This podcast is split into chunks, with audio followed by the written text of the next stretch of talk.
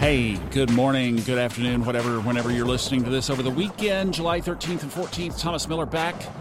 We're going to talk about the weather.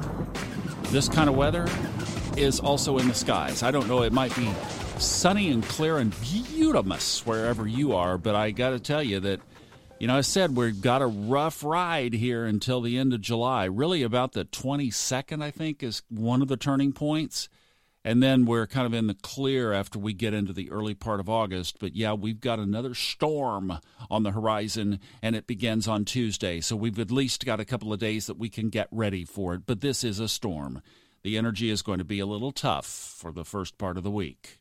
Let me tell you one technique that you can do to um, offset some of the wonky, and that is go to iTunes. And if you like this podcast, rate a five star and just a couple of sentences of what you think of it. I would greatly appreciate that. And that is putting good energy out into the universe, and that will come back to you, and you're going to need those points this week. All right, we are, like I say, marching to all eyes basically on Tuesday afternoon. Why is this one so challenging? Well, what we have going on today and tomorrow is pretty much the same as what we've had. Okay, not a big bunch of changes. Um, the the tough patterns that were there this week are uh, have basically shaken loose, so we can a little bit take our breath and get ready for this. So, what's going to tee up on Tuesday afternoon is this full solar eclipse. It's going to be in Capricorn at 24 degrees. Now, We've been talking a lot about the energy in Capricorn, right? So if the moon is at 24 degrees, 0 to 30 in a particular sign, so we're in Capricorn, 24 almost to 30, but still not within that bandwidth where it's starting to feel that more Aquarius type energy. It's very much a Capricorn moon, and it's sitting next to Pluto, which is at 21 degrees, but there is a fairly rare formation that also occurs from all of this because of the other action going on, and that's what's called a mystic rectangle. Ooh, we haven't talked about that one. What is a mystic rectangle? Well, it's when you have two planets that are in sextile relationship to each other. So that's 60 degrees. Or if you're using the whole sign system, that's two houses apart, 60 degrees. They also, because of their position, are in opposition to another planet, which creates, I know this is complicated, two trines from the opposition planets back to home base. Okay. Basically, draw a rectangle in your mind. Put on the lower left corner Saturn and the south node. That's been in Capricorn. It's the whole feature of the show here in 2019 but we're going to build a box, okay? Got a rectangle. It's standing upright, by the way. The longer sides are vertical. So on the lower left side, Saturn and the south node. Lower right corner, Neptune. Upper right corner, Venus and the north node. And then over on the other side, the uh, last corner, the upper left, is the midheaven.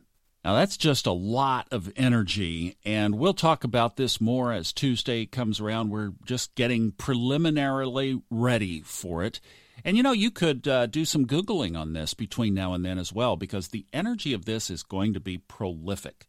Because you have the moon conjunct, basically almost sitting on top of Pluto, and a partial lunar eclipse.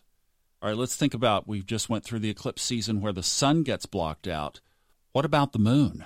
Our emotions, our reflections, our deeper dark side, our subconscious mind, our hidden self, our own dark side of the moon all gets blocked out. In essence, reset.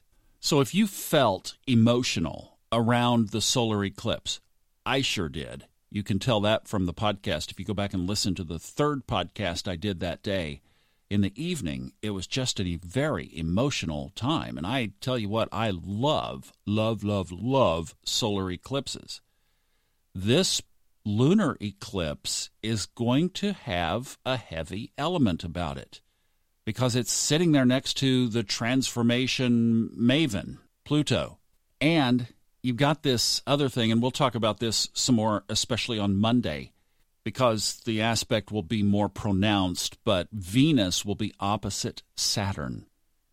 So get ready in your area of relationships. I got to say, this is going to hit. It could also hit money, finances. There could be some action around those areas of your life this week. So, since the transformational pull is there, why not work with it? So, we're going to be talking uh, tomorrow. I'm going to do a special edition, and then we'll talk more on Monday and Tuesday about what you can do to get ready for the just the whole Venus Saturn piece as well. So, this one's kind of complicated, but it's worth noting and it's worth getting ready for. So, spend the weekend. Here's the homework. Here's the what you can do to work with it. Start to work around especially the transformation piece, opening up to anything in your life where the onion layer is being peeled, and then work on that relationship slash money slash love slash beauty slash home. Let's just encompass all of that around Saturn. So, is there any karma? Anything that needs to be paid back? See, send old Thomas some love and, and do a good review on iTunes. That will help. I'm telling you. I'm not kidding. Do something nice for somebody. Lay some seeds this weekend. Plant good karma. Back with a special edition tomorrow. Have a great weekend.